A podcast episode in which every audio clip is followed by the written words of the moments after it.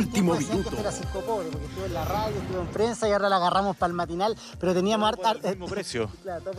Teníamos harta ganas de hablar con, con usted porque había un compromiso de, de que estuviese en estudio, se lo reitero en pantalla, a ver si puede acompañarnos algún día de esto antes de las elecciones quizás eh, para conversar un poquito más largo y tendido. Eh, lo primero, eh, ¿cómo toma esta acusación constitucional en contra del presidente, todo lo que se vivió en el Congreso Nacional? Queremos escuchar la voz del candidato.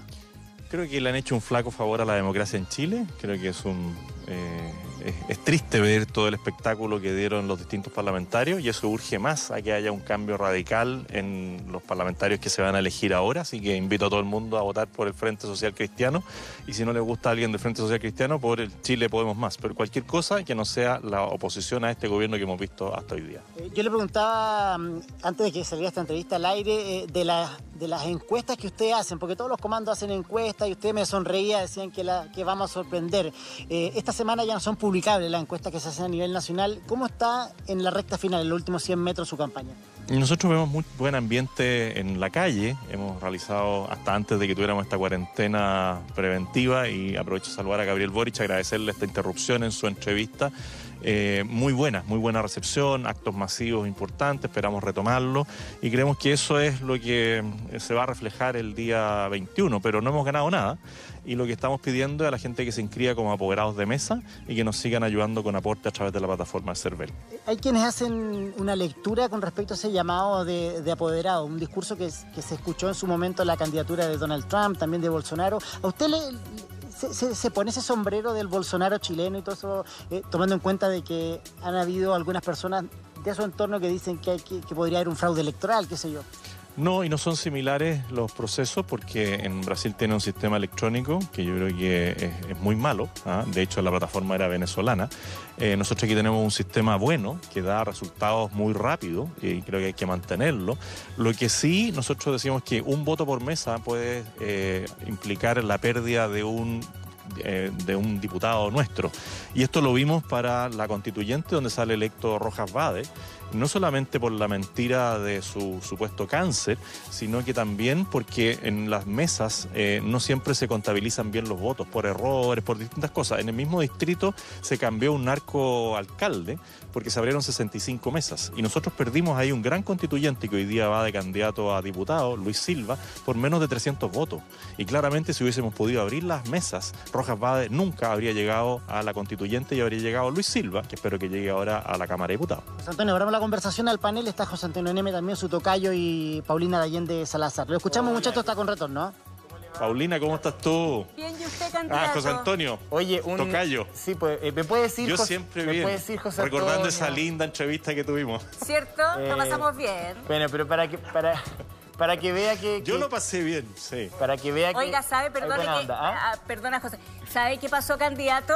Cuando usted me regaló la chapita, que hay gente que dice, oye, en la cara que puso la Paulina, Ya. yo le voy a confesar algo hoy día, ya, ya que la gente supuso muchas cosas.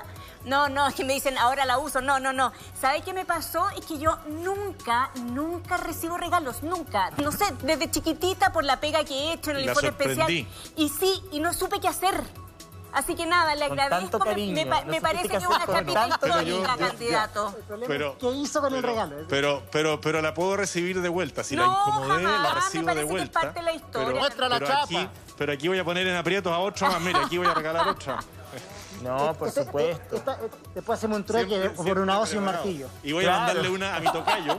Tocayo, ahí va Bueno, la tuya. eh, efectivamente uno podríamos y intercambiar... hay que decirle a Gabriel que te trate. Yo no sé si Gabriel te trataba de José Antonio o de José.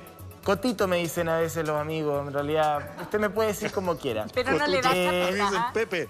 Eh, bueno, oiga, Pepe candidato, eh, usted calificaba en la mañana en su Twitter de infame la acusación constitucional, decía que esto era lo peor de la política, se dejaba entrever ahí.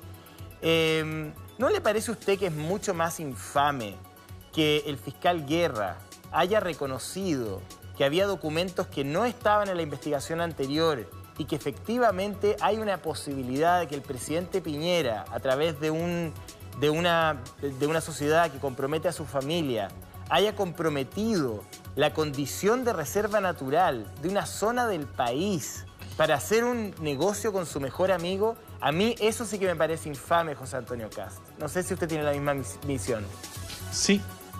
A ver, si, si yo, eh, en lo que yo señalo, no es que esté haciendo una defensa eh, acérrima de- del presidente o de los negocios que hayan hecho, no. Yo lo que estoy diciendo es que lo que hizo la Cámara de Diputados es infame a dos semanas de una elección presidencial. Usar esto electoralmente, porque lo usaron electoralmente. Si aquí ellos podrían perfectamente esperar eh, el avance de la investigación del fiscal y si es eh, lo que dice el fiscal, bueno, se va a producir eh, la destitución del presidente. Pero, ¿por qué no podían esperar a la investigación judicial en vez de hacer este show? Si lo que hicieron es un show vergonzoso. Eh, también podrían haber hecho una interpelación, también podrían haber hecho una segunda comisión investigadora donde podría haber ido Gabriel eh, a estar en todas las sesiones presentes, podría haber ido a votar las conclusiones. pero, José Todo eso se podía ¿qué, hacer gan- previamente. qué gana la izquierda electoralmente si con el presidente Piñera hoy día uno no gana nada? No gana la izquierda, no gana la derecha, no gana el centro. Es una figura política O sea, Naranjo, que hoy día no le da Naranjo rédito tuvo, a nadie. Naranjo tuvo una franja electoral. No, no. Naranjo tuvo una franja Mm. electoral personal permanente durante 15 horas y él va a la reelección. ¿Usted Mm. cree que Naranjo lo hizo por bolita de dulce? No, él lo que quiere es salir reelecto. Y por eso estuvo pegado a la televisión haciendo un show. Para que la gente lo viera. perdón, el mismo Jaime personaje Naranjo- que no fue reelecto en su Ah. momento. Jaime Naranjo no era la persona para leer ese documento. La persona original era Gabriel Asensio. Lo que pasa es que Gabriel Asensio, por razones de salud, le cedió su espacio a Naranjo. Lo que yo creo, y aquí habla, saliendo un poco de lo estrictamente legal, candidato, es que el presidente Piñera tiene, y yo se lo decía, o se lo hacía in- intentar ver al diputado Coloma, para no quedarnos estrictamente en la acusación constitucional, que aquí efectivamente ha habido una figura presidencial que le ha hecho mal a la democracia, discúlpenme, él, él va a decir que no, pero le ha hecho muy mal. O sea, desde el manejo del estallido social en adelante, pasando por el, manejo de sus negocios, efectivamente, lo que le hace mal a la democracia no es una acusación constitucional, es que la, opinión pública perciba violación de derechos humanos, impunidad y corrupción. Eso es lo que le hace mal a la democracia. Pero la pregunta es, ¿con esta acusación constitucional las cosas van a mejorar? No, si yo tampoco soy partidario de Sebastián Piñera, y ustedes lo saben.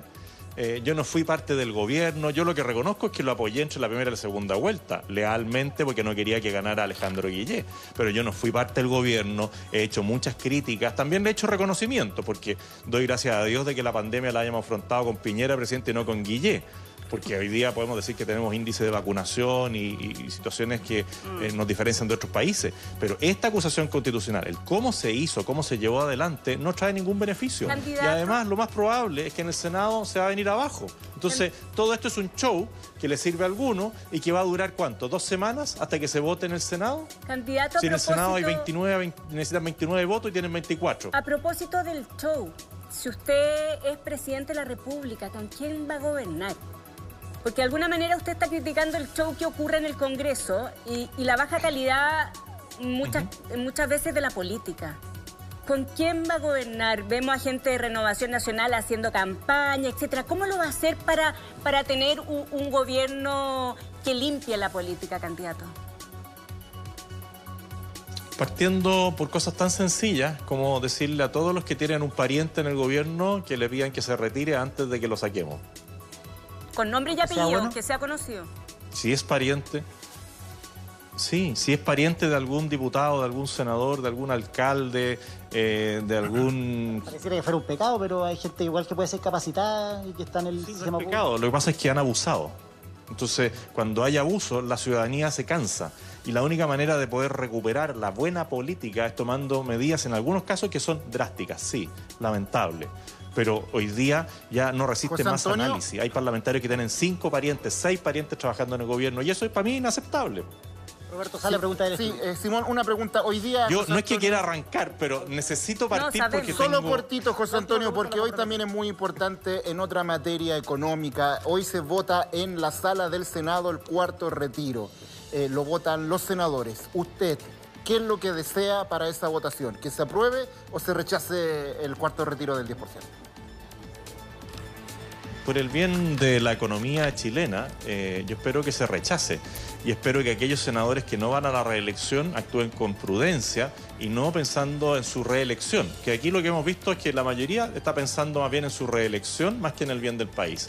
Si en el fondo ya hemos visto los efectos de, eh, de lo que se ha producido con los otros retiros en el tema de la inflación, en las tasas de los créditos hipotecarios, bueno, no, eso no se lo decían a las personas antes. Hoy día las personas sí quieren su cuarto retiro y algunos quieren el 100% porque tienen temor de que si llegan a gobernar personas como Gabriel Boric o como Yasna Proboste le van a expropiar sus fondos. Si la, las economistas de Gabriel Boric dicen que ya los fondos de pensión ni siquiera van a ser heredables. Es decir, yo ahorro, ¿no es cierto?, en base a mi sueldo, me descuentan de mi sueldo y si yo me muero, eso no va a quedar para mis hijos y para mi viuda. Ahora él dijo todo lo contrario, como que demitió a sus as- asesores. Bueno, entonces George que se pongan de acuerdo, que se pongan de acuerdo eh, a quién le van a hacer caso, a lo que dicen los asesores de los medios de comunicación, porque está escrito y publicado por sus asesores de los medios de comunicación. Lo dice en su programa. Bueno, y él lo cambia. Mejor que baje de nuevo el programa y lo reedite y saque a todos los que escribieron esa parte del programa. No, no habló de lo heredable. Una agenda súper apretada. eh. Me, la mostró la agenda. preguntarle, ya que está pendiente de que vuelva, pregúntenle por eh, el tema de si los fondos eh, son heredables o Sí, no, sí, o lo que dijo, eh, si no me equivoco, eh, Sangüesa, Claudia Sangüesa. de que ya no iban Claudia a ser Sangüesa. propiedad de las personas. Perfecto. Eh, José Antonio, muchas gracias. Sabemos que tiene, me mostró la agenda, tiene un compromiso con un matinal de Punta Arenas, así que saluda ahí a la República Independiente de Magallanes. Volvió la chapita para Roberto Sí. Roberto Oiga, que tiene tres. harta Oiga, chapita. Mire, una cosa, yo tengo tres chapitas Ah, suyas. El presidente, Lo que es tener. presidente Piñera me regaló una corbata una vez. Me da una más para tener cuatro, me gustan los números pares.